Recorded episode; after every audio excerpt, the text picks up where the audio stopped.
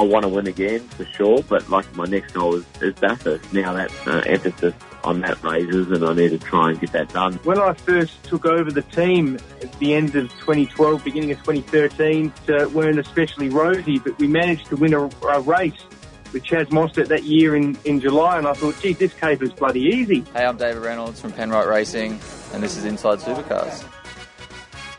Hello and welcome to this week's Inside Supercars. Craig Revell and Tony Whitlock swapping roles slightly as Tony is on the road. And have you hit Bathurst yet, Tony? No, no, still a few hours to go yet, but uh, I'll make it by tomorrow. As we record this on Tuesday night, the big news coming out well, this evening by Mark Fogarty is that he is confirming in his story on autoaction.com.au, and I imagine it's going to be in the papers this week. Uh, if the uh, magazine is released this week, which I don't, th- I think it came out last week, didn't it? Um, yes, it did. Yeah. So uh, his story is confirming that there will be a Sydney Space Supercar team in 2020 out of a partnership, and it's a very interesting partnership. Rod Salmon uh, could be Peter Adderton involved in a sponsorship package, and it could even involve uh, Tekno Autosports Steve Webb, who is a Sydney-based, of course, uh, building entrepreneur. So Tony, I know you've been uh, running the phones this evening since this story has broken to, to find out a lot more. And uh, congratulations to folks because I believe the people you're talking to can't believe the amount of detail that he has got together in this story. Indeed, indeed. And, um, you know, Mark Fogarty's been a news hound around motorsport and other sports early in his career uh, for many years. And uh, again, he has shown his ability to break a new story, and I think you just made mention of the fact that the auto action was out last week in a uh, pre-Bathurst edition, so the, uh, it'll be at least 10 days before that uh, Mark can go to press with this story. The detail um, that Mark had in the story, or has in the story, is uh, quite uh, quite large, and certainly the elements involve many different layers. Now, Rod Salmon is somebody who has uh, raced in supercars. He's raced at Bathurst with Damien White in an ex uh, uh, Phil Ward owned Perkins car back in the uh, uh, early 2000s, maybe late 90s, in fact. And uh, he's a highly successful racer, but most known, most known really as a highly successful businessman across many disciplines, many different industries. Um, he uh, has used uh, many of his racing to promote those very same industries, whether it's uh, his pub. Uh, um, I'm trying to remember the name of it. I can't remember it. He had it in Darling Harbour for many years, um, and uh, his education system, software, all sorts of different things.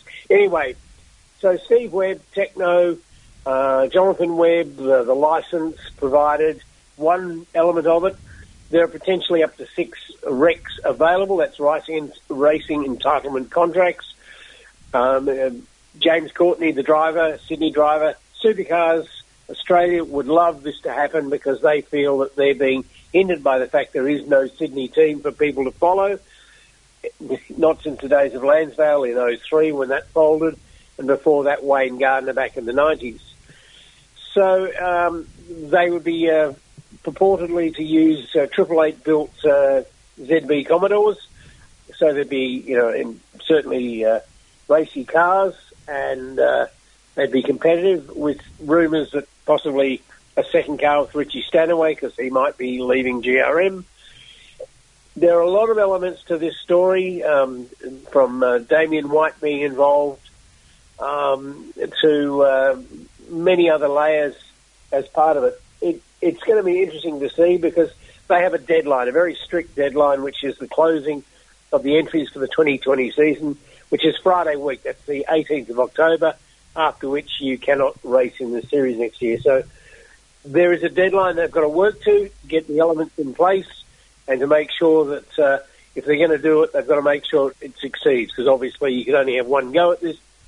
Um, it's building a new complex at Sydney Motorsport Park. Won't be ready until 2021, and they'd be in a temporary building for next year. But let's wait and see. But there's more news out there while that is the biggest story in the biggest week, other things happening around uh, the Kellys, for instance. Now, hold on, just before we go, the people you've spoken to tonight, are Yep. they as bullish as Fogues is with his uh, headline saying confirmed Sydney Supercars team? I, I don't believe it's confirmed. I believe that there's there's a lot more things have to happen before that one.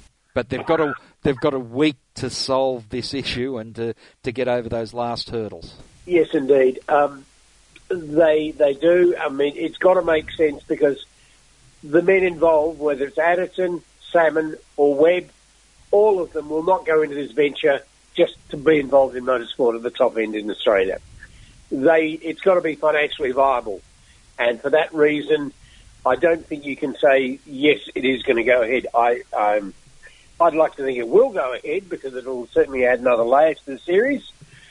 But um, and while Fogarty has written very positively, it'll go ahead. I don't believe you could say that it is anywhere near you know that stage of push the button go. Right, an interesting story that is for sure, and definitely more is going to come out of it at Bathurst this weekend. It's probably going to lead most of the news stories over the next couple of days. That's for sure. You're right, Kelly's were on top of the mountain this weekend, and uh, Rick Kelly has launched their fan chosen livery, which is Russell Ingall's Silver Bullet Castrol car.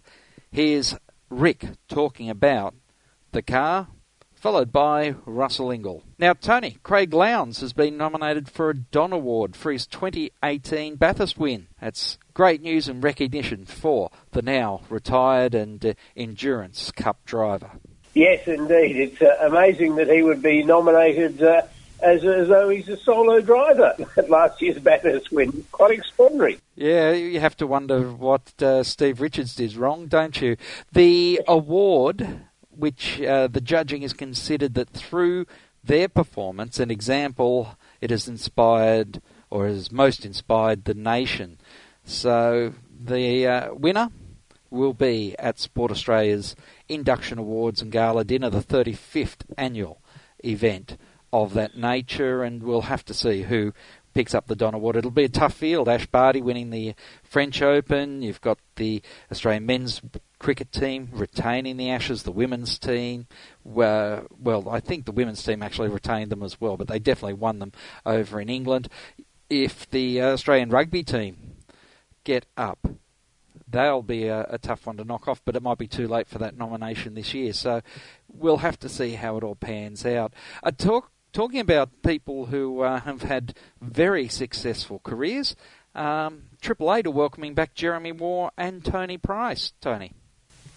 Yes, indeed. Jeremy Moore uh, has had uh, wonderful success, not only with Triple Eight, but in fact uh, on his trip overseas. He uh, only picked up a couple of Le Mans wins and a couple of World Endurance Championships uh, on his time away from Triple Eight. So he certainly uh, learnt, learnt heaps over here and then took it with him. So it'll be great to have him back. He'll be in charge of engineering at uh, Triple Eight. So that's a big return. And Tony Price has uh, been very busy as well. He's been involved in uh, um, the uh, Hyundai World Rally Championship as well as uh, Toyota's LMP program. So he'll be bringing back a lot of experience to the team as a fabricator and obviously someone uh, who knows the racing game pretty well from an international point. Mm. Um, You've uh, picked up on a story about Erebus. They've done some interesting things. Well, I know you've been speaking with them, and uh, I was going to speak to you more about how they've prepared for this year because it's been quite unique.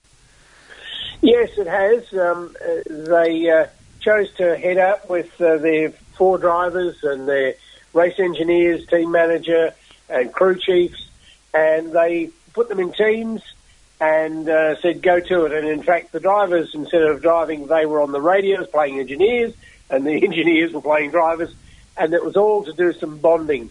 And uh, from all I understand is that it's going very strongly towards uh, Erebus just being a, a little bit more bonded together. They're certainly a very strong team and have shown great results. This is just another way in which Barry Ryan, a led team, has uh, just taken them to another level, certainly. It's going to be uh, uh, very, very critical this weekend that teams get their pit stops right. And uh, Erebus have been working tirelessly on their pit stop training because throughout this year there have been times where both Anton and, and David Reynolds have been hampered by some, you know, fairly critical and routine uh, failures in the pit lane. Indeed. But I'm sure that they, uh, the work they've done will uh, help them just move back up to being the team that was able to take out the 2017 Bathurst 1000, as well as win a number of other races. And uh, they uh, are certainly one of the strongest uh, performing teams in, in recent years.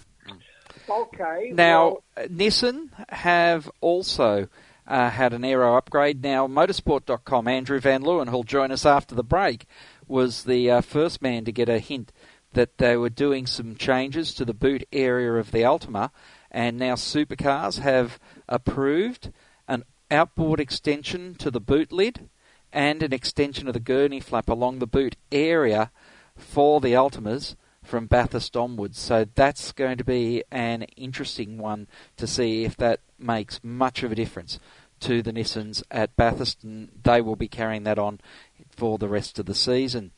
Um, Matt Stone Racing have revealed a, another livery. It's the 2012 SP Tools retro livery that uh, was on the Stone Brothers racing car. Uh, so that will be a familiar car to many this weekend on the track. And James Hinchcliffe and Alexander Rossi, well, they met up with some locals on Tuesday at the Sydney Zoo ahead of this weekend's Bathurst 1000. Here's what they both had to say about preparing for this week, this weekend's great race. Uh, yeah, I mean, getting to getting to know the locals is always an important part. I think of uh, coming to a new venue, so to get to come out here to the zoo and see some of the, the local wildlife. It's been a lot of fun. Yeah, yeah, no, it's great. Uh, obviously, when you come to Australia, the, the thing you, you want to do is go see the animals. So uh, we got to pet some kangaroos uh, just before this, and then to come hang out with uh, probably the cutest animals in the world uh, was, was pretty awesome. So, uh, very unique experience and getting the, the whole Australia and ticking all the boxes while we're here. Honestly, uh, the kangaroos were pretty cool, man. They were like way more affectionate and interactive than I thought they were going to be. They're way more social, almost like cool, cool little dogs. You know? Yeah, I mean, for us, the, the difference between a supercar and an Indy car, there's there's quite a few. I mean, obviously, going from a single seater to a to a tin top, closed wheel, uh, you know, back on the wrong side of the car, shifting with your left hand. It's a lot of differences. Uh, obviously, Indy cars you're very reliant on the downforce. Supercars not so much, but they still have big horsepower. So, what the car requires from a driver is quite a bit different. But Alex and I have had some chance, uh, or had a chance last week to get in the car, get a little bit of experience learning the track now is going to be the hard part. I mean, everybody talks about Bathurst and the challenge that Mount Panorama is for everybody that ever goes there. That's a little more daunting, I think, but uh, we're up to it. We're looking forward to getting out there. I mean, I've heard the weekend is like one of the best sporting events, I think, in Australia for the entire calendar year. And uh, it's one I've always wanted to come see, even just as a spectator. So the fact that my first time there is going to be in, in the best seat in the house, I'm pretty excited about that. Uh, I've heard it's a bit of a party, and hopefully we can put on a good show for everybody.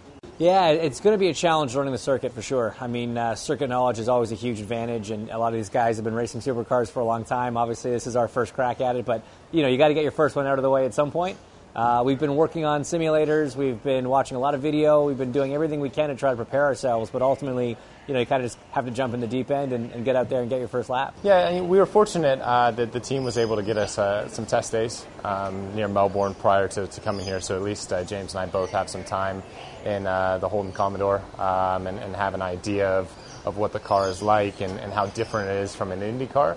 Um, but obviously, going to, to Bathurst and Mount Panorama is a completely different um, scenario and a whole new challenge, and, and one that we're going to have to adapt to pretty quickly. Uh, it's obviously a big track to learn, um, one that doesn't forgive mistakes, but also the weather plays a pretty big role. So uh, we have our, our, uh, our, work cut out for us, but fortunately, Walkinshaw Andretti United has been great in terms of getting us up to speed, and we have great teammates that have helped us so far. So um, we're, we're, fairly optimistic with what we can accomplish. You know, driving a supercar is, is different, but at the end of the day, I mean, race cars are race cars, right? It's you're still trying to go around the track as fast as, as everyone else. Um, and it's just little characteristics to get used to. I think the biggest thing, obviously, is just the weight of the car.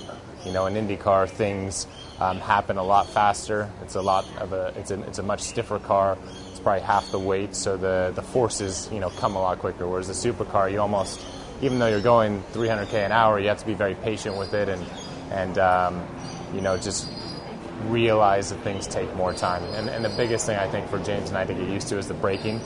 Um, you know, you have to you have to change your approach and your technique quite a bit from that standpoint. But uh, fortunately, there's not a lot of braking zones at Bathurst. It's a lot of high-speed corners, so uh, we won't have too big of a disadvantage. I mean, we've heard everything, right? From the, the crazy stories of the fans that camp there to uh, the technical challenges of the track to you won't believe the elevation until you get there. So I think we're going in, you know, not really knowing what to expect. Um, and I, that's part of the fun of it. That's part of this whole experience and why, you know, it was such a big deal for us to have this opportunity to come race the Bathurst 1000 is because the track is so unique. The event is one of the top six motor races in the world, in my opinion. So um, it's just been a, a, hell of an opportunity to be able to be out here in the first place. Warren Luff was, was nice enough to stay for, for the remainder of the time for us and, and kind of help us through procedural stuff, you know, driver changes, um, you know, just things that you need to know that's specific to, to a V8 supercar versus what we're used to.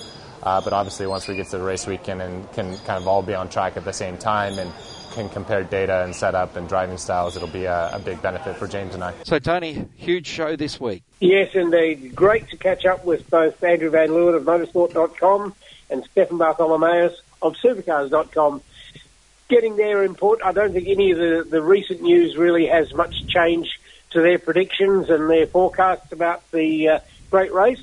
But let's go to them and listen to their comments. So, coming up after the break, we have our Bathurst Roundtable with Andrew Van Leeuwen and Stefan Bartholomaeus. Each week, join the Inside Motorsport team as they look at all the news from across Australia and around the world. Still a bit in shock. Uh, thanks, thanks everyone. Dissecting the sport with interviews, news, and opinion. Got to put money back into the sport at the lower levels to develop the kids and bring them up. You can't rely upon good luck for Daniel Ricciardo's old man to have found a few mates that tip some money in and send him overseas. There actually needs to be a structure. Inside Motorsport broadcast on community radio and online at sportradio.com.au. The views expressed on Inside Supercars, including the panelists and guests, do not reflect the views of the network, Thunder Media, or Sport Radio.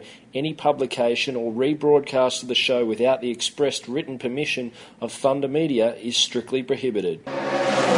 Hi, I'm Jack Le Brocq from Truck Assist Tekno Racing. Welcome to Inside Supercars. Welcome to Inside Supercars. Tony Whitlock and Craig Revell. We're joined this week by two luminaries of Australian motorsport, they being Stefan Bartholomaeus from supercars.com and Andrew Van Leeuwen from motorsport.com. Welcome on board, chaps. G'day. All ready and primed for another day at the mountain or two? Yeah, I think so. It's uh, it's an exciting time for everyone involved in the sport, whether you're uh, driving the cars or working on them or writing about them or just watching as a fan. Um, yeah, the, the lead into Bathurst and then the event itself is uh, really the highlight of the year. Andrew, you've done some big international motorsport. Does uh, Bathurst really uh, still range up big in your ideas? Oh, definitely. I don't know what it is. I, I, kind of, I was actually thinking about it this morning. I feel really excited about about this year's Bathurst 1000, and I don't know if I actually just feel that way every year but then I forget about it and then it comes back, or whether there is something special about this year because I just feel like there's so many contenders and there's there's no championship fight and we're just going to Bathurst to really go racing. It just feels like a big one, but maybe I'd get swept up in this every year. It's uh, it's hard to keep track.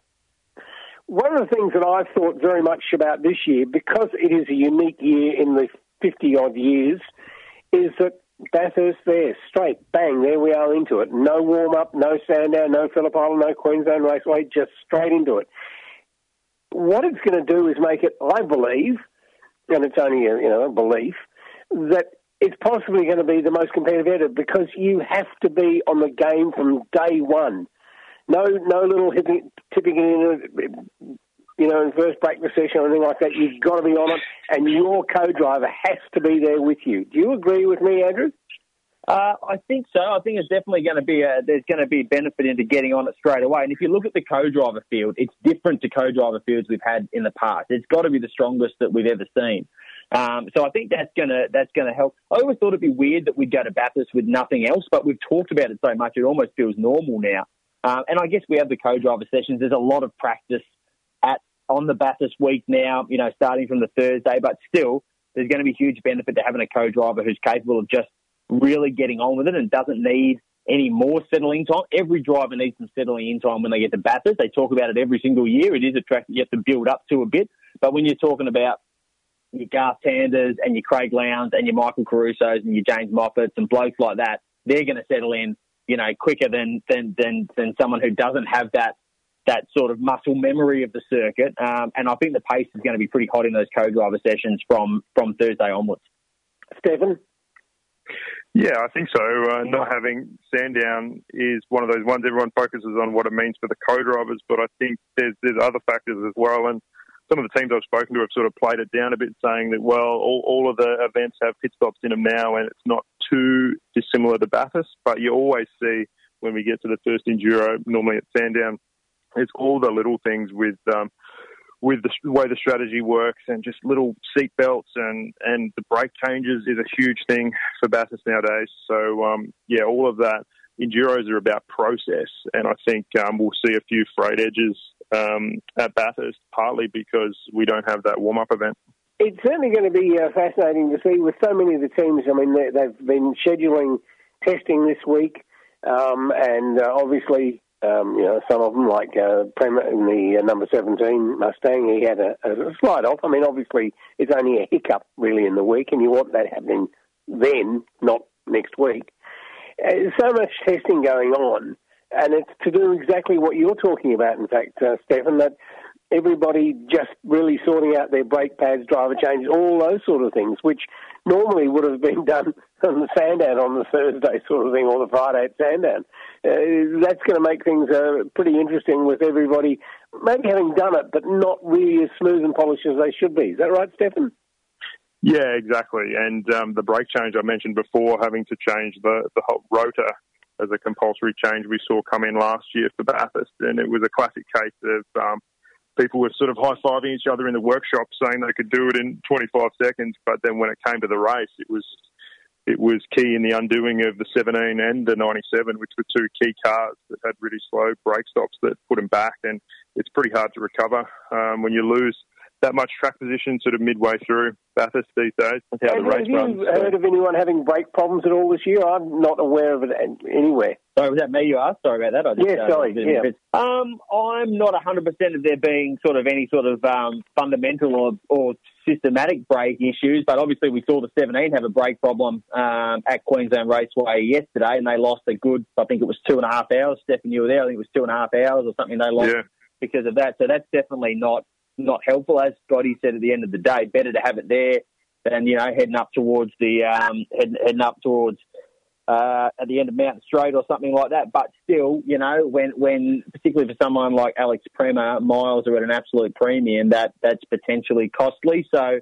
Um, I guess those things can happen. I don't know whether that's part of a greater problem or whether it was just, you know, one of those things that can happen. But uh, as Stefan said, it's more that the it's more that the, the brake changes. That's that that's what can be telling uh, on race day at Bathurst, and particularly as we look at probably the pace of the co-driver stints. You know, they're not going to provide the automatic catch-up opportunity for teams like they used to.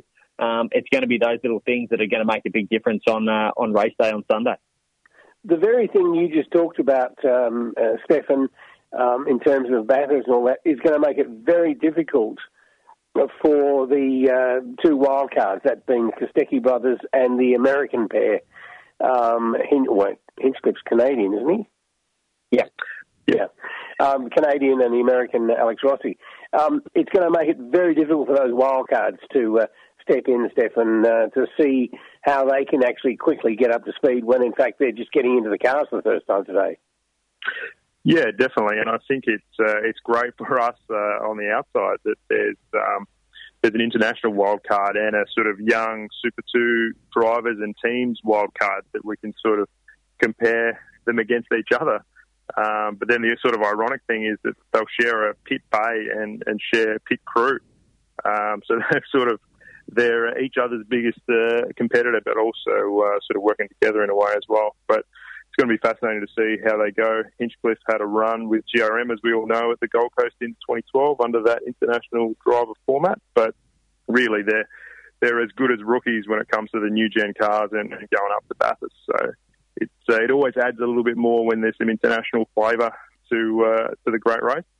Um, it's Andrew- great that it's, it's easy to talk about a wild card, but these guys at Walkinshaw have actually put one together and put some good commercial partners around it there with Napa Auto Parts. So um, yeah, it's uh, good good for the whole show. Yeah, Andrew, um, you would have uh, seen that uh, the fact that uh, one of my uh, nemesis of uh, pit lane, uh, Rob Crawford, stepping into the Kostecki uh, camp. Yeah, look, I think when you do go and try and tackle a race like Bathurst, it's good to have some experience on your side. Just coming back to what we were just talking about, you know, the little things making a big difference. That is often the case, and we see that where uh, where you know even the smaller teams in pit lane at at at, at a normal sprint round with a Sunday 200 kilometre race that sometimes the speed and the accuracy of the pit crews uh, for the smaller teams can can be uh, can be costly if, if the efficiency is not there, and that's obviously amplified at a race like Bathurst. Once upon a time, those pit stops didn't matter as much because you had so much time to make up for the difference because it was a thousand kilometre race and it was an endurance race. But you know, it's not really an enduro anymore. It's about it's pretty much just a thousand kilometre long sprint race. Um, so yeah, look for them to have someone experienced like that in their corner. That's that's definitely going to um, that's definitely going to make a big difference. Um, and yeah, that, that's obviously there's a trickle down effect if they're sharing a boom uh, for both those wild card cars for the Walkinshaw entry. You know, I know there's been some staff brought in from other parts of the of the organisation to help run that car, but yeah, that's definitely an uphill battle those guys are facing. And good on like good on the drivers for, for, for coming and having a go at it because it's it's definitely it's going to be difficult. It's difficult. You don't just roll in and run top three and then uh, and then expect to stay on the podium at the end of the day. This is the Bathurst 1000. These new gen cars are easier to drive than they have been in the past, but they're still not easy to drive. They're still undertired and overpowered. And if you're not used to driving them, particularly if you're coming from a world of open wheelers, um, to come and drive them for the first time is hard enough. To come and do it at Bathurst, a place that really rewards uh, insider knowledge and knowing where to put the car and knowing what's coming next, that's a big ask. So I actually really admire guys like that for um, for going, you know what, stuff it, let's go and give it a go, even if we may not look like absolute heroes. It's an amazing field, and, and you both made mention of the fact that you know it's quality right through it. Um, are there, there I mean, obviously the Lowndes and Whincup and, and uh, even Premat and McLaughlin, because although they don't have success there, they certainly both have great speed at Bathurst. But uh, uh, there's standouts in the pack for you. I mean, you know, Courtney Perkins or Scott Pye and Luff. I mean, the, the, Stefan, are there some that jump out at you and say, wow, they're a good chance? Yeah, I guess when you look at the field, as you sort of suggest, there's um, those three key cars, the, the 17, the Triple Eight, and the 97 that, that stand out. And then you're sort of looking at who are going to be the contenders against those guys.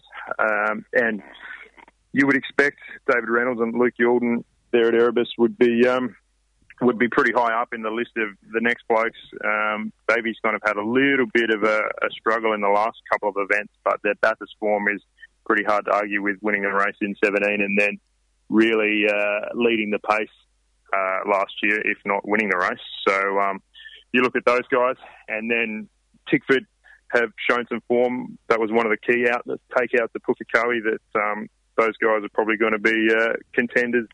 You'd have to think that Mostert and Moffat would be leading that charge, but um, Cam Waters has uh, shown he can uh, be pretty strong at Bathurst, and with Michael Caruso alongside him, that's a pretty good lineup. And then uh, looking a bit further, you'd probably say off, off recent form that um, Nick Percat and Tim Blanchard um, are a good little outside outside chance too, at least of the podium, if not knocking off the uh, the big guns for the top step. So um, yeah, you could could get on, and I'm sure Andrew will pick out a couple more. But um, there's some uh, some real intrigue about how this is going to play out. AVL.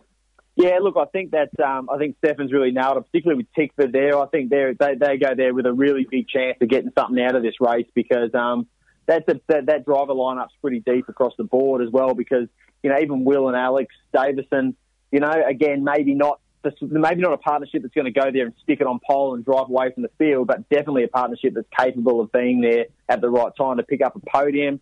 I think you could say the same about uh, Anton De Pasquale and Will Brown. You know, I mean, Anton was amazing in qualifying there last year, sticking the thing third on the grid in the shootout there, despite making a bit of a blue at the last corner. Um, so he's got some pace, and he's only going to be better for being a year further into his career. Um, Will Brown's largely, you know, he's not having a great season at Super Two, but he's largely spoken as sort of the uh, as sort of the next the the, the, the next talent that's not currently full time in supercars. So a good opportunity for him in a year where he's in some form, winning a lot of TCR races to go and uh, to go and sort of try and do something spectacular. Um, so yeah, there, there's another couple of cars that could be in the mix. You know, I think Lee Holdsworth is sort of starting to get his head around the Tickford package and starting to show some speed. Uh, Tommy Randall will be keen to, you know, he wants to be on the main, gra- uh, main game grid next year, or at least put himself in the conversation for next year or the year after. So another good opportunity for him to go and try and do something special. And the good thing is that there's not, no one's really protecting a championship. So I guess that, these kids have got an opportunity to actually to actually sort of put on the line a little bit and have a go. And we might we might really get to see how good you know a Tom Randall or, or a Will Brown really is this year. This could be the opportunity for them to go and to go and really have a crack at have a crack at doing something special. It, it brings up, in fact, uh, an interesting point because Lee Holdsworth, at his last outing, qualified second on the grid and then got dudded. Dudded big time.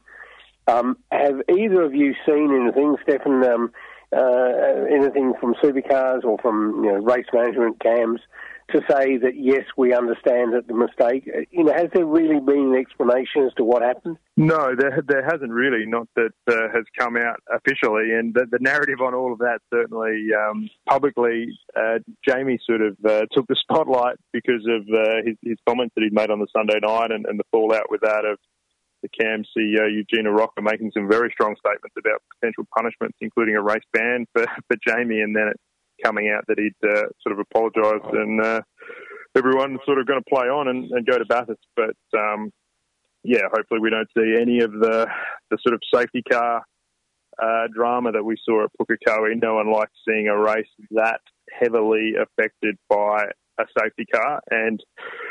Safety cars are always um, a big part of the, the race at Bathurst, regardless. But uh, there was only three last year. Obviously, we saw a, uh, a race record six hours and one minute because of largely the fact that there was so few safety car interventions.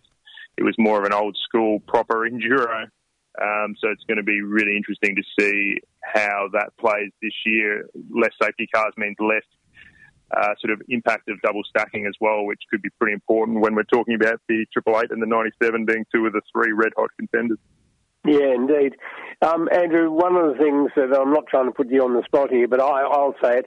I, I think CAMS and race management uh, really ineptly handle it. Not only the incident itself, but the aftermath of it. Um, Eugene Arocca really displayed some atrocious form. Um, uh, you know, I have a lot of respect for him, particularly when he was an administrator in North Melbourne. Um, but uh, over this little escapade, it was pathetic. It really was. The way in which they treated something, and they were treating the Australian race fans with disdain the way they did it. Um, uh, you, Andrew, uh, you've seen a lot of these things happen internationally, and there's been far better ways. We, we, you know, we lost Michael Masi, and it was the gain of the FIA and Formula One. But by crikey, wouldn't it be great to have him back here? Yeah, look, I, you've you've gone pretty hard there. I don't know if I'd follow you all the way into the corner, quite that braking marker. But um, but uh, I, I think what's important to appreciate here is that um, so when when Cams came down so heavily on Jamie initially, and I definitely say initially because he's effectively got away with it in the end, but that that first the way they come down. I mean, I spoke to Eugene about this. Um, they they had no problem with a driver, Jamie, Cam, Waters, whoever, criticising the decision. They were upset when Jamie criticised the decision makers.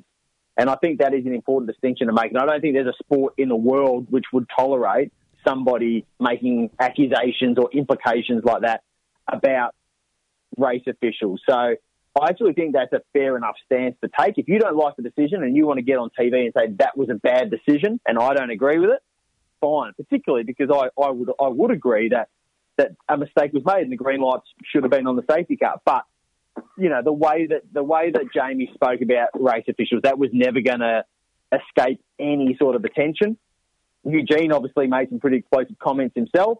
Uh, and in the end, the whole matter sort of got dropped. And I think the fact that it got dropped, and this is me saying this, this is not anything I know or, or, but I, I feel like that was a case of, okay, well, mistakes have been made across the board. Let's just, uh, let's just let this one go because I think in any other circumstance, um, Jamie wouldn't have been dealt with so leniently ultimately for making comments like that. As for what actually happened with the incident, yes, I think the green light should have been on the safety car. I also think that Jamie stripped race control of any opportunity to try and fix the initial mistake when he barged past the safety car. So again, a fault can lie in a number of different areas. It was just a mess, and it was just a mess. And I think the, the green light fan on the safety car would have solved it initially, but it just became a mess, and it was compounded into a bigger mess, and then we were left with something that was fascinating, but yeah, uh, I can uh, appreciate frustrating for a lot of teams and for fans as well. In fact, guys, I've been at race meetings where there's been a situation where safety car has done something similar, and what they've done is where because the driver hasn't gone and jumped the safety car, what they've been able to do is they've been able to go back and say these cars are going to stay at the start finish line, these cars are going to go around and get scored, and we're going to put you back into the order that you know the scorers had before the mistake got made. So, as you said, AVL, as soon as Jamie jumped the safety car, that option, even if it was considered, I don't know, but that option got completely taken off the table because at least if you've got some form of stack, you can then go and correct it and put the cars back in. But once someone's just gone off the reservation, you can't. You, it's it's then too broken. I agree. I think I think the case to say that race control made a mistake would have been much stronger if Jamie hadn't done what he done what he did because he effectively he uh, he effectively bailed out. He gave he gave he gave you know the officials the opportunity to say, well, we could have, and they could have fixed it. It was a, it would have been very convoluted, and, and as you just said, whether they would have fixed it or not, that's a completely separate issue. That doesn't actually matter because we never got to that point to see whether that would happen or not. So that was still a poor decision poor decision on Jamie's behalf as well, in, in my opinion. Now, I know there's a lot of newcomers to the sport, but this isn't the first time that we've gone into a new Bathurst without a 500k enduro. It's probably only Aaron Noonan that could go into the details, but uh, anyone remember when drivers were getting pulled out of the car in a 500 degree November afternoon? Back in the, what was it, Primus 1000 days? There was no Sandown lead in in those days.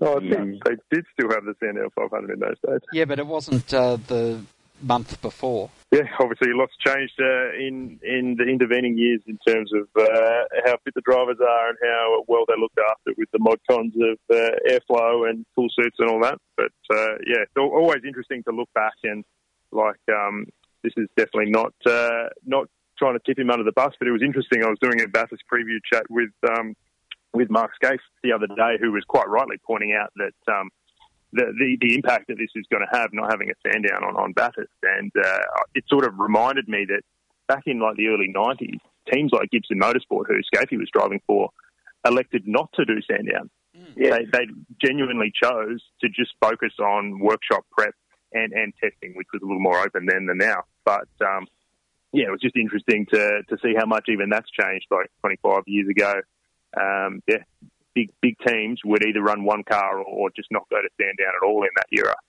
Um, so yeah, it's, it's funny how uh, things change over time. Can I put forward, and this is basically because last year I ran out of steam, but is the Bathurst week becoming too big and too long?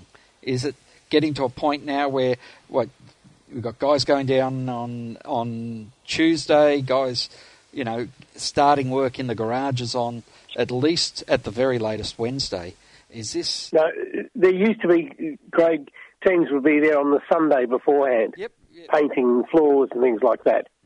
So it's actually the, the race week has shortened. Oh, okay. Uh, to me, it felt last year felt like the longest Bathurst ever. Well, I mean, there are some people, and, and as uh, you all know, Gary Rogers is not one of my uh, um, well, I'm not one of his fans. Um, I, I, actually rather like his ideas of uh, just turning up on Saturday and uh, doing practice qualifying and on the day and then race Sunday, two day meeting. I don't think that's really ever likely to happen, but it's certainly an interesting point of view um, rather than having the, the, Thursday and the Friday as well. Well, I feel I can't even get that for a, a sprint race, let alone for a big race. yeah, I think there's uh, I think there's sort of commercial considerations, and like this is a big this is the, the you know the, the jewel in the crown of the supercars. There's not something that you want to be trying to shorten or or or, or try and take the glean off. I don't think you know. I, I, David Reynolds will definitely argue this because you know he talked about the, the impact of what being the reigning winner was in the lead up to last year's race and how busy he was with the media and stuff. But I think there was more at play there in terms of uh, his breakdown at the end of the race. Um, I, I don't feel like the week's too long. I think we should make a big deal out of it. You know, you could say, you know, do footy players really need to go to a grand final parade? No, but this is all part of the promotion of the sport and about trying to make it as appealing to an audience as possible. So I don't think doing anything to try and downplay the Bathurst 1000 is a move in the right direction. This is the uh, this is the this is the big one. Um, it happens to fall at a busy time of the season, but that's not really much you can do about that. Um, I think it just has to be it has to be made a, it has to be a big deal. I think it's, it's super important for the sport. Stephen, yeah, it's funny. Um, like uh, we always talk about how much practice there is at Bathurst and how essential that is for all the drivers. But last year we got about as close as you want to get to having a two-day Bathurst because the joint didn't dry out until like uh, Friday afternoon from memory. And the co-drivers basically only had one session in the dry, I think, on Saturday, uh, midday Saturday, yeah. to uh, do any laps before the race.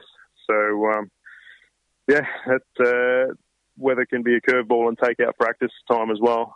So, uh, but as Andrew was saying, I don't think we need to be doing any shortening. And in fact, these IndyCar blokes um, would probably be turning up, going, "I thought this thought this goes for a month." um, it's about this time we should start looking at, um, you know, maybe even suggesting who's going to take pole. Um, but poles and podiums. Um, so, uh, Stefan, do you want to lead off there? Uh, I guess um, it's hard to go against the the 17 when it comes to qualifying form, but the the aero change to the Commodores before Pukekohe is kind of uh, a bit unknown as to how big a factor that's going to be and whether that uh, sort of puts the the Red Bull blokes in particular ahead. Uh, we saw them take both poles at Pukekohe, which went against the, the form of what we'd seen at previous events. Um, so yeah, it's it's pretty difficult to say. And the same and, with and the, that was the pole. Jamie's first pole of the year, wasn't it? Yeah, it was. Um, And that was in the shootout there on Sunday. And I think um, Shane had done a pretty mega, mega lap to, to get the pole on the Saturday. So, um, yeah, it's going to be fascinating. Obviously, Dave Reynolds got, got pole last year, um, did a really good job in the shootout at Bathurst. And as as ever, it'll be fascinating not only to see who gets the pole, but uh, what time they end up producing. We only saw, as we said, a couple of dry sessions last year, and we got a 4 1 as the pole time. After the break, we continue our roundtable with Stefan and Andrew and Tony. I hope you'll stay with us. Each week, join the Inside Motorsport team as they look at all the news from across Australia and around the world. Yeah, I mean, it, it means a lot. You know, through the years, a lot of reference this race as one of our majors. 600 miles around here is no easy task. Uh, we were able to beat the 211 boys and, uh, and meet Anthony Begley in the final, which uh, we were able to um, take the win off him. So it was, uh, yeah, it was a great weekend for the uh, Rapstada family. Inside Motorsport broadcast on community radio and online at sportradio.com.au. Join in the conversation. Post your thoughts on our Sport Radio Facebook page. Hi, I'm Will Brown, co-driver of the Penrite Racing number 99 car for Anton De Pasquale. Welcome to Inside Supercars. Welcome back to Inside Supercars. We're here with Stefan Bartholomaeus from supercars.com and Andrew Van Leeuwen from motorsport.com. And we're just now getting into the last moments of the show this week. Uh, Tony Whitlock and Craig Gravel getting uh, your thoughts, uh, Stefan and Andrew. Um, first of all, um, Andrew, let's go with you and uh, about maybe your pole um, position and maybe a, your podium for this year's uh, Bathurst. All right, I think it's really difficult. I think there's a few contenders for pole, but if you really want a and you know a nailed-on favourite, you've got to go with with Scotty Mack in the 17. Um, I think his qualifying speed across the season has been spectacular. A lot of things have changed in terms of the aero packages. You know, the, the, the different cars are running, so we could see a, a tighter battle for pole than we might have seen if we rolled into Bathurst a couple of months ago. But I still think that you know Scotty's got it in him to go and do something pretty specky in qualifying. I think we could see a Hollywood number as well. Um, I think you could um, you could well see see them go deep into the uh, into the threes. Um, you know that Mustang should be pretty speedy over the top. Um, so yeah, look, I, I, think I think Scotty for pole. Um, in terms of the race, I actually like the '97. I like Giz and Garth to go and get it done on race day. Um, I think that pairing. ship coming out. Oh, I think the. Uh, I just think the. Oh, it's another another podcast. Wow. I think No, the. it's Um, just they're the face that launched KO last week, and Oh, uh, well, surprise, surprise, the KO podcast is back in the KO representatives. Oh yeah, this is definitely not the first I'm hearing of that at all. I definitely was totally across all that. Um, yeah, no, it's um, no. I- Look, I just, I just like it. I think, um, I think Giz's lap on the Saturday in quality at Pookie, it was just that classic Giz lap where when he really gets up and about, when he gets motivated, he's almost unstoppable. And I think he'll be seeing this as like a real chance to go and get a Bathurst win. There's not really any championship to to worry about. That's the best thing for Giz's championship is just to win races now. Anyway, if he wants to end up with any chance of getting anywhere and try and use Garth to put the pressure on Alex Premat uh, in the in the co-driver stints to go, okay, if you want to play with the big boys, then let's go, and maybe try and draw a mistake out of him, and then potentially make up 300 points on Scotty. You know, so I think there's there's nothing for for Giz to really lose from just going to Bathurst and absolutely going for it. The Holden seems to have responded to the latest wave of aero changes, and, and to me, they're they're going to be the pairing to beat, and it could well be a it could well be a triple eight one two as well. I think you know you could really see Jamie and um, Jamie and uh, Craig finishing on the podium as well, and then you know beyond that, you know everyone from seventeen to to um, you know either Penske car, you know obviously Dave Reynolds and Luke Youlden, they're all podium chances. I think the podium is, is pretty is pretty wide open because you've got three, if not four, Tickford cars that could well be in that podium mix as well. You know we covered it off a little earlier, but I think that I don't know. It just feels like this is a wide open. This is a wide open Bathurst. Even though you've got some really good cars with really good drivers in them right at the top, in terms of those top three spots, you know, this is it, it feels really wide open this year. Just uh, one wild card sort of thing, well, not a wild card, but um, it was amazing the form at uh, Sandown of James Golding. I hadn't seen that before. I really hadn't. I mean, he's got three top tens in the last two years, uh, top ten finishes. Um, he just had never shown that, but suddenly he came alive in that 5,000. Now, that's obviously going to make a big impact on his uh, psyche, isn't it, uh, Stefan? Yeah, and I think as well he did a really good job at Bathurst last year. I think he just missed the shootout, but then ran in the ten pretty much all day, and uh, got a career best finish to that point. At the end of that race, he was uh, yeah running with with the big boys all day. So uh, he'll take a bit of confidence into Bathurst. And Stefan, um, your, your ideas on some podium places? Yeah, definitely. It's not not a good thing to go second in this discussion because I'm going to be uh, going to be boring and pick the same winner as uh, as AVL. I think um, like all those those top guys, whether it's uh, Shane or Jamie or Scotty or anyone, they're uh, sort of known quantities. But the, the thing that I think does it for me for the 97 is is Garth in the in the co-driving spot because I think if he went up there as a lead driver in a Triple Eight car, he'd be bloody hard to beat.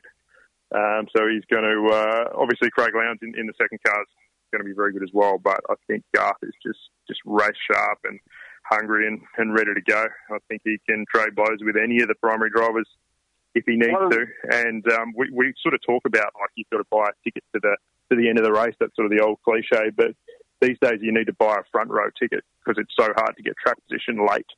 And I think how the track position plays out at the end of the co-driver cycle, end of the last co-driver stint, is uh, going to be really important. And I certainly don't see too many being quicker than than Garth. One of the important things about Garth, in fact, um, is how relaxed he's been. I, it, it's like his early days. He just is is so relaxed. Uh, I think that that's a, a clue maybe to uh, his success because he can certainly help Shane get that uh, missing ingredient in his uh, his success uh, in supercars. You know, a podium or a win at Bathurst. I mean, it, it's obviously begging for, for Shane to do that, and Garth would be the person maybe who can unlock the door for him. Yeah, I guess being a three-time Bathurst winner sort of helps as well. You know, like he's not going there with anything to prove. He doesn't have to. You know, you sort of feel like with Alex Premat every year that people say, you know, is he up to it? He's not racing enough. He's not overly familiar with these cars. Whereas Garth doesn't have any of those question marks in his world at all. You know, he just goes up there knowing he's good enough to win Bathurst because he's done it before. As Stefan said, he could win Bathurst as a primary driver in a Triple Eight car very easily. So with one of the quickest blokes in the country um, sat next to him, someone who's really going to want to go and win his first Bathurst, you know, Garth just couldn't really be in a better in a better position. I think he can have a relaxed mind frame, but you know, relaxed in a way that he knows he's going to be competitive, not relaxed as in you know I don't care if I'm fast or not. He just knows he's going to be fast because he's Gus Tander and he's driving a Triple Eight car at Mount Panorama. Like that's that's just ingredients for that, that are going to work together.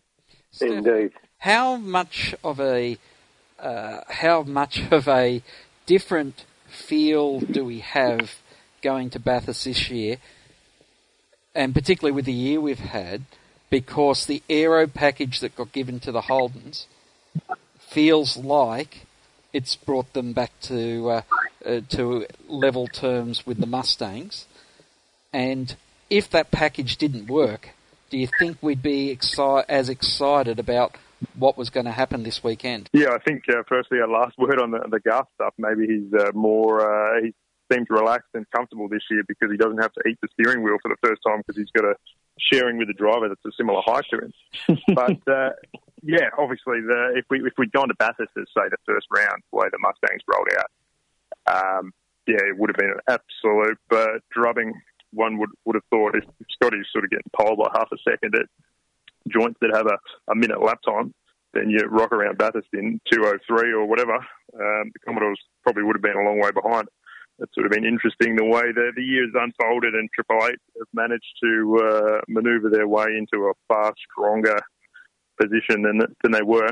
Um, yeah, and the latest change at Pukekohe has sort of uh, now has got people talking about um, Triple Eight being the favourites to go to Bathurst, which um, when you look at the, the win tally for the year, it seems outrageous, but it genuinely uh, is very hard to know how it's going to play out, and it's uh, a bit of an unknown for all the all the Holden boys exactly what the balance of their car is going to be like. Uh, going to Bathurst with this aero package with so little data on it, but uh, as we were talking about before, they have enough practice time up there to, to work it all out. What I think is kind of interesting is that um, before this aero change, there were so many Holden teams and drivers saying, oh, let's just at least get to Bathurst because the Mustang's going to be so draggy down the straight. We might actually have a chance there. If we can get in front of them, if we can have a straight line down Conrod, we might actually be able to do something, if not in qualifying on race day. And the second the aero change went through and they went to Pookie and suddenly went really quick, it was just a complete 180 degree change on that. Everyone's going, you know, Dado saying, thank God we've got this, or it would have been an absolute non event at Bathurst. So it kind of muddies the waters a little bit of exactly either where they were at or where they are now. But I think uh, at the end of the day, nobody's sitting there going, "Can you please take this gurney flap off my car so I have less downforce?" They're all going, "Let's go to Bathurst and give these Mustangs a real run for their money over the top." Well, we do have to remind ourselves, of course, that when the ZB Commodore rolled out, it was a double win that weekend in Adelaide, and uh, Triple Eight have certainly not lost none of their skill or uh, ability to make a fast car. So it's going to be fascinating. The one thing I hope that comes out of this year's Bathurst is maybe we don't get a surprise winner, but we get a surprise on the podium. I'd love to see one of the, not maybe the newbies, not one of the, the wild cards, but uh, I'd love to see a new couple of f- fresh faces on that podium. Um, and certainly a new winner would be fantastic as well. I'm sure you'd agree there, Stephen. Yeah, and it's uh, it's certainly a car that I didn't quite mention in my little wrap earlier, but Andrew did, that uh, Anton and, and, Will Brown probably have the opportunity to, to go up there and do something pretty special. It was the first Bathurst for both guys last year, and for Anton, as, as Andrew was saying, to, to go and put it in the shootout and do the lap he did to be P3 on the grid. Um, yeah, and then run run second early in the race before they sort of had a few things unravel. Um, sort of sets a pretty good foundation that if the Erebus cars do have that uh, the speed that they did last year, they could be the, the feel good story of, of a breakthrough podium. Andrew? Uh, look, I think that, you know, we might not, given the depth of the field, we might not see what you call a surprise winner, but seeing a new winner, that's entirely plausible if we think about that Scotty Mack hasn't won there, Shane Van Gisbergen hasn't won there. You know, Cam Waters, Michael Caruso, um, Chaz Mostert has won there, James Moffat hasn't. You know, there's a, if you look through the contenders, um, short of it just being a triple eight walk in the park, we're a very good chance of seeing someone, uh, someone go and win their first um, their first Bathurst 1000. So that's always that's always great to see. Um, and having contenders that are going to have that hunger to go and get it. And what what it's, I just I, I've never been I've never been one to campaign for Bathurst not being part of the championship. I think in the in the modern world it has to be, but just not having any championship impl- implications hanging over the race just seems to have given it a bit of a it's just fired it up a little bit. You just go, there's, no one's got, there's, there's no reason for anybody not to be absolutely on it all weekend. There's no reason for anybody to sit back in the last stint and go, well, second here is really going to help me try and you know do something in terms of the, the, the points table. It's just going to be let's go win Bathurst. It's all about winning the Bathurst 1000, and that's just that just makes it cool. Why I'm sure no we're, one ever mention the 12 car when they're talking about big chances.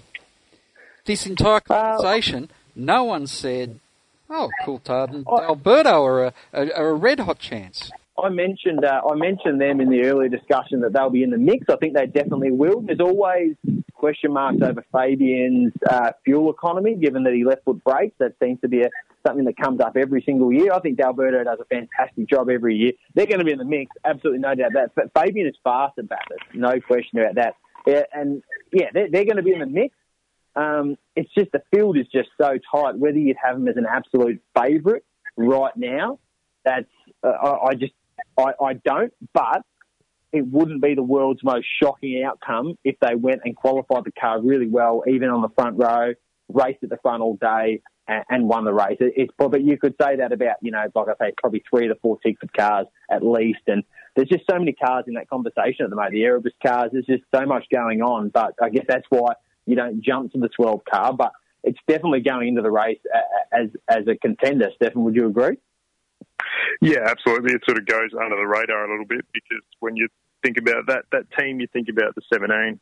Um, it is it is a bit of an unknown in terms of outright speed. I mean, Fabian qualified 15th for Bathurst last year. Obviously, it was a bit of an unusual situation with having so little dry running. Um, but yeah, what you say about the fuel economy is something that people talk about a lot with, with Fabian at, at Bathurst. But uh, on the other side of the coin, Tony was one of the one of the Starco drivers I think last year that probably didn't get the credit he deserved for the job he did in, in all three Enduros. Um, he did a bit of heavy lifting in that car. So um, yeah, it, it's thereabouts. You would think that if there is uh, ill-timed safety cars that burn people on a double stack, it's probably going to be the 12 that gets that gets done in that team.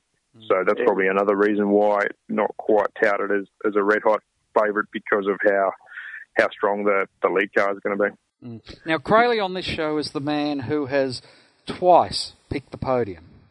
I'm not going to put that pressure on any of you guys, but let's box the trifecta then. Tony, who's the three that'll be standing on the podium? You, you can, if you want, say which step. I, I can can say who's going to be in which place. No, I don't think I'm going to try that. But um, I, I certainly think that uh, Reynolds and Youlden will again step up.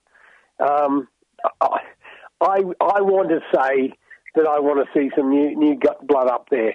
And I'd love to see after a, a pair of seconds for Scotty Pye, I'd love to see him do that. I think that uh, they're capable of doing it, and I think they'll be on the podium, and they could be, in fact, on the big step. Could help um, chances for a drive next year too. Yeah, yeah, yeah, indeed, no, no doubt about that. And um, I, I, actually will uh, agree with a comment about Anton and Will Brown. I think that they're the, they're a red hot chance to uh, to make that uh, big jump from uh, being on a podium for for Anton and never being on a podium for Will as yet, but that could happen. So I think those are the three that I would like to see. and of course, Penrite cars and a Mobil car. You've got the, an oil trifecta. okay, Anton. Uh, yes, uh, over to you, Andrew. I would go. Okay, so I've already said the 97 is going to win. Uh-huh. Um, I think I reckon car six. I reckon that Caruso and Waters could be a could be a big uh, could be a big shout. I think it's a great opportunity for Caruso. It's got to be the best shot he's ever had at a Bathurst podium, heading up there. Uh, and Cam Waters, I think he's. Um, it'd be a good place for him to go and, and sort of um, sort of say, you know, I really am a contender and I deserve to be in one of these front running cars. And um, I just don't feel like the day the race day is going to work out for 17. I feel like it's going to be on pole, but I just have a I don't say that for any reason. It's just something I just don't want to be boring and put them in there. So let's throw. I think triple. I think car triple eight is going to be there at the end. I just think it's. I can't see it not being there at the end. So probably two Red Bull cars, uh, and let's go with a monster Mustang. Right. Okay. Stephen. Well, that'll get back to your mates, Xavier, that you've gone with uh, gone with Caruso for the big podium and no Reynolds. But anyway, um, he was going to oh, nine as the last one up. I'll, uh, I'll, I'll happily tell him. I'll tell him. I'll tell him tomorrow. We're filming one tomorrow. I'll tell Reynolds I don't rate him. yeah, Yeah, I think uh, we no can crystal ball it all day, but there's uh, teeing off on his own co-host on another podcast. Stefan, sorry, we've we've distracted you. that's all right. I'll, I'll be pretty brief. I think, um, yeah, I'll just put 97, 17 and, and triple eight because anything else uh, we're just guessing. I just expect those cars to be the strongest, and maybe some variables will take them out. But um, yeah, you've got to go with that as a baseline. It's one of the things, isn't it? You know that uh, it's like cliches. I mean, you know, contenders are contenders because they have the form, whether it's the car, whether it's the driver, or it's the engineering.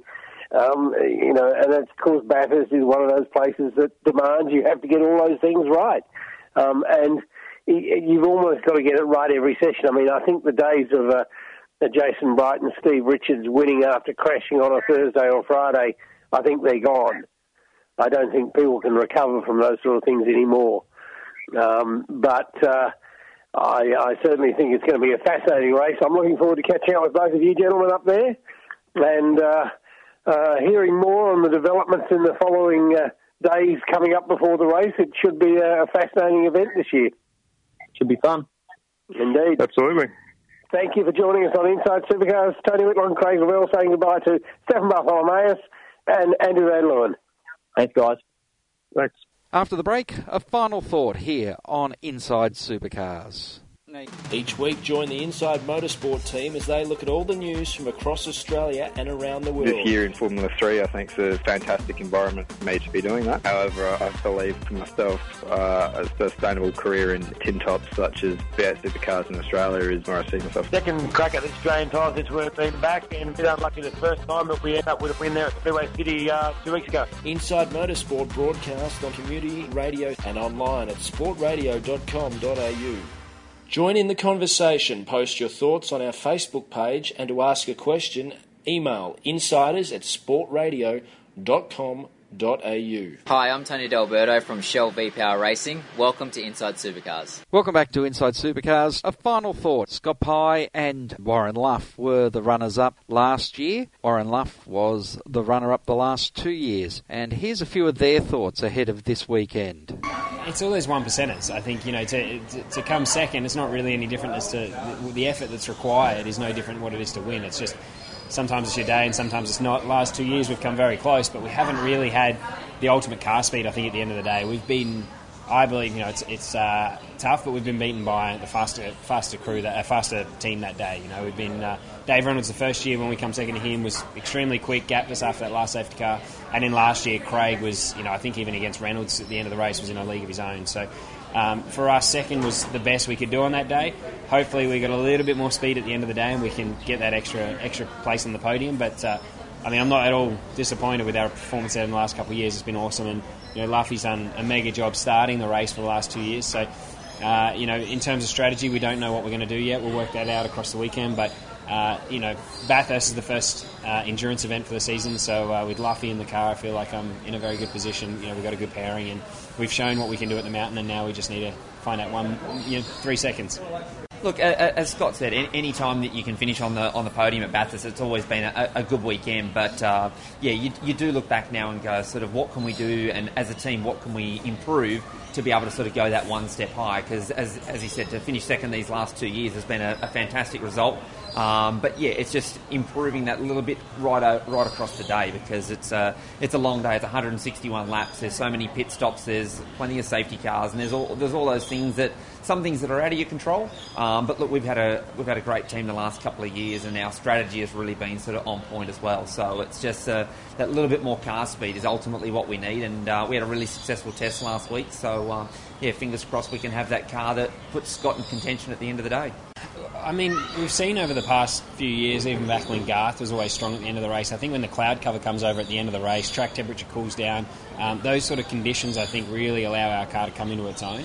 We, you know, typically throughout the day uh, may not have the fastest car. We've been able to be consistent, but then at the end of the day, I think it really comes into our own as the track cools down. And um, I think this year we're uh, predicting a slightly cooler uh, year than we've seen in the past. So hopefully that puts us in good stead. But um, it's hard. I mean, you roll out a weekend with a effectively a new package each time, where the engineers come up with the best um, setup they believe. Uh, but I think that for us, you know, we've been there a number of times now. We're pretty experienced there, particularly with Luffy. Um, but for me, even I feel like I'm in a good place when I go to the mountain. Uh, can get my eye in quick, and um, yeah, we've been fortunate. The car has been pretty handy there over the last few years. So uh, I don't know. In terms of the whole package, I think Bathurst is not put down to one thing um, suiting the circuit. We've been lucky, well, fortunate. We've got one of the best crews in the lane. Our pit stops are on point. Our strategy's been amazing. You know, we've done well as drivers the last couple of years, and the engineers have given us the car to do the job. Look, you just got to stay out of trouble, and um, and look, as a co-driver, it's all about sort of just doing your job, and ultimately the, the race is won at the end of the day. So as a co-driver, we're sort of there to do sort of the middle stint, but it's up to Scott towards the end of the race. So my job is really to be able to sort of, most importantly, you've got to hand the car back in one piece. Uh, and hopefully be able to put him in a position where he can he can fight on at the end of the day. So um, yeah, stay out of trouble. It's a it's 161 laps. It's that old analogy. You can't win the race on the first lap, but you can certainly lose it. Um, so yeah, just get out there, sort of do the best I can, and hand it back, and then watch him create his magic at the end of the day. Tony Whitlock, your final thought ahead of this year's 1000. Given that this is the last opportunity I have, I will reiterate comments of last week, and that is that I so hope that we have, not for the sake of the Bathurst race, not for the sake of the series or anything like that, but just for the sake of motorsport in general. There have been so many young young lads so good at their, what they do. Uh, Scott Pye, Anton De Pasquale, uh, you know, and Andrew Jones, Jack Le Brocq, so many of these young blokes. And it's about time. Nick Percat did it a few years ago with Garth as his lead. And it's about time one of these other young drivers, now they step up. And I would love to see one of them take out the Bathurst 1000 to give the big kickstart to their career.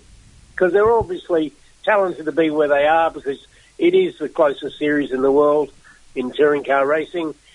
And it'd be just wonderful to have one of those young men do it. Uh, and all it needs to do is just have a trouble-free week. Not easily done, but that's what needs, is needed. Tony, that's all we have time for this week. Great to have you along, along with Andrew Van Leeuwen and Stefan Bartholomaeus. And certainly you're going to have a, a busy few days there at Bathurst before I join you. I'm looking forward to it, and one of the things I will try and put together is, in fact, a track walk.